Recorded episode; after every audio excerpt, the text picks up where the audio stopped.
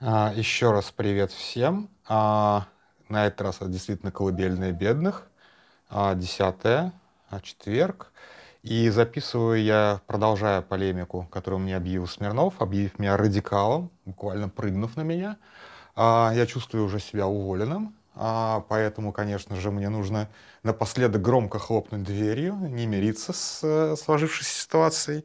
Вот. Ну, если, если говорить серьезно, то на самом деле это вот как раз и есть вот эти вот качели, в которых мы все оказались.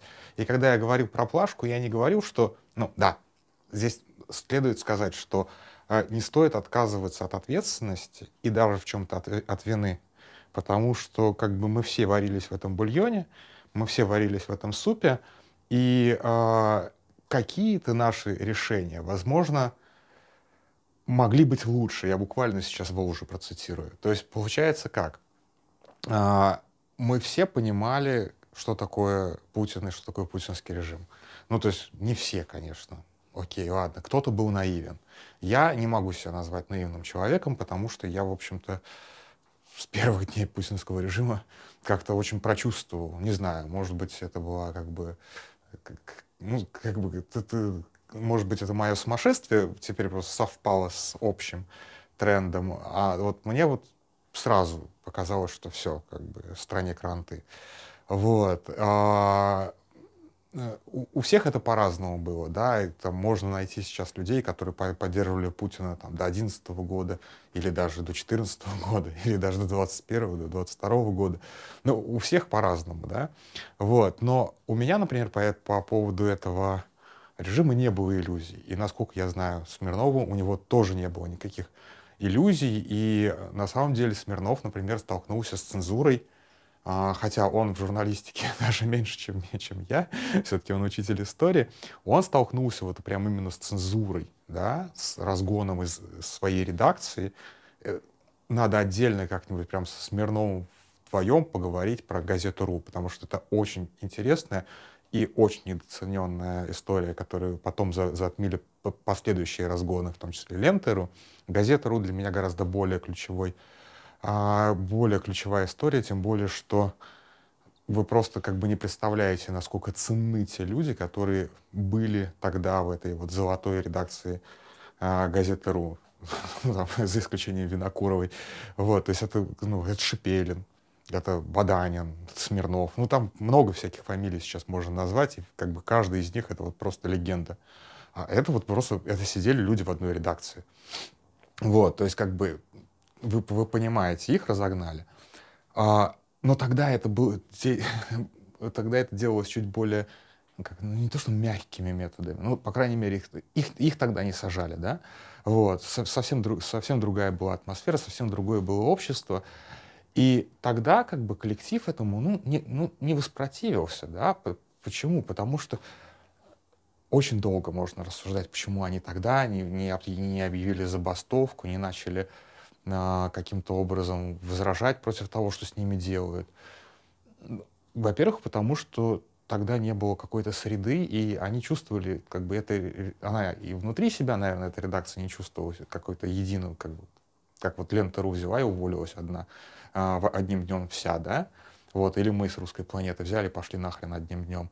А тогда не было еще такого понимания, что вообще это можно сделать, что тебя поддержат коллеги, что тебя как бы, что это будет как бы шумная история, что ты из этого вообще что-то можешь сделать. Нет, их потихонечку там задушили. Вот, э, ладно, это реально надо отдельно рассказывать. Была как бы, есть ли вина на тех людях, которые вот тогда не смогли сохранить редакцию? Да, думаю, нет. Это беда, да. То же самое, на самом деле, происходило со всеми многими. А, кто-то был наивен, а, то есть не все понимали всю глубину пиздеца, в отличие от алармистов, типа меня или Смирнова. А, далеко не все а, как бы кто-то надеялся на лучшее, кто-то думал, что сейчас вот как бы попинают и отстанут. Ну, то есть по-разному все это. И с бизнесом то же самое происходило, и с там общественными институтами то же самое происходило. Ну, давайте им чуть-чуть здесь уступим. Ну, они там что-то хотят, ну, давайте им чуть-чуть вот здесь вот уступим. А потом они как бы типа отвалят. А потом они приходили каждый раз с новыми, с новыми, с новыми какими-то заскоками, требованиями, да, и в итоге мы лишились а, всех тех а, институтов, которые у нас были. Они у нас были, как бы, опять же, заочная полемика с Миловым, они у нас были не благодаря Ельцину там, или благодаря Горбачеву, она, они у нас были благодаря людям. Почему-то мы все время кого-то благодарим за то, что мы сами сделали. Вот. Вот Путин у нас все это отнял. То, что мы сделали сами, своими руками. Не Ельцин нам это дал, не, там, не, не, не с Небиру нам это упало все это. Мы как бы сами все это сделали. А потом у нас это все отжали. И частично мы сами это проебали, потому что не понимали, насколько это ценно, и не понимали, как мы можем это отстоять. То есть и здесь с Волжем такая же фигня, я сто процентов уверен. Конечно, он, а, конечно, ну как бы в Яндексе внутри было достаточное количество димшизы, давайте будем называть вещи своими именами, которые орали, что происходит что-то не то. А было, соответственно, какое-то крыло, которое, говори, которое говорило, ну, мы как-то договоримся, мы как-то проскочим между струйками, ну, мы как-то пересидим, ну, мы как-то переживем. Ну, вот здесь вот сейчас уступим, ну, ладно, у нас будет там зацензурированное главное, ну, вот тут такой закон приняли, ну, давайте мы Яндекс поиск по блогам закроем. Вот, кстати, первая весточка была а, такой большой цензуры. Ну и так далее. То есть, как бы судить вот сейчас действительно из 2023 года очень легко вот с таких радикальных позиций. И судить, условно говоря, людей, которые после 24.02 молчат, еще легче. Но здесь вообще как бы никаких вопросов.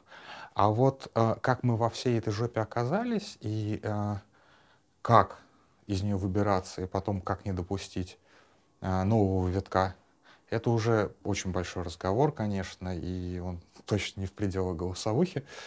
Вот. Здесь главное что? Что я, безусловно, скорее тоже выступлю адвокатом Воложа, потому что реально как бы все молчат. И он мог бы тоже, он мог бы сказать примерно то же самое, что Усманов. Мне не нравится этот конфликт, я хочу быть подальше от него, удачи обеим сторонам. Вот то, что сказал Усманов. Или, как остальные бизнесмены, просто молчать в тряпочку.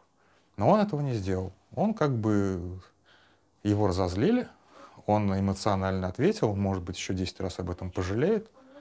Вот. Но сейчас он молодец. Так что здесь я со Смирновым как раз полностью согласен. Вот.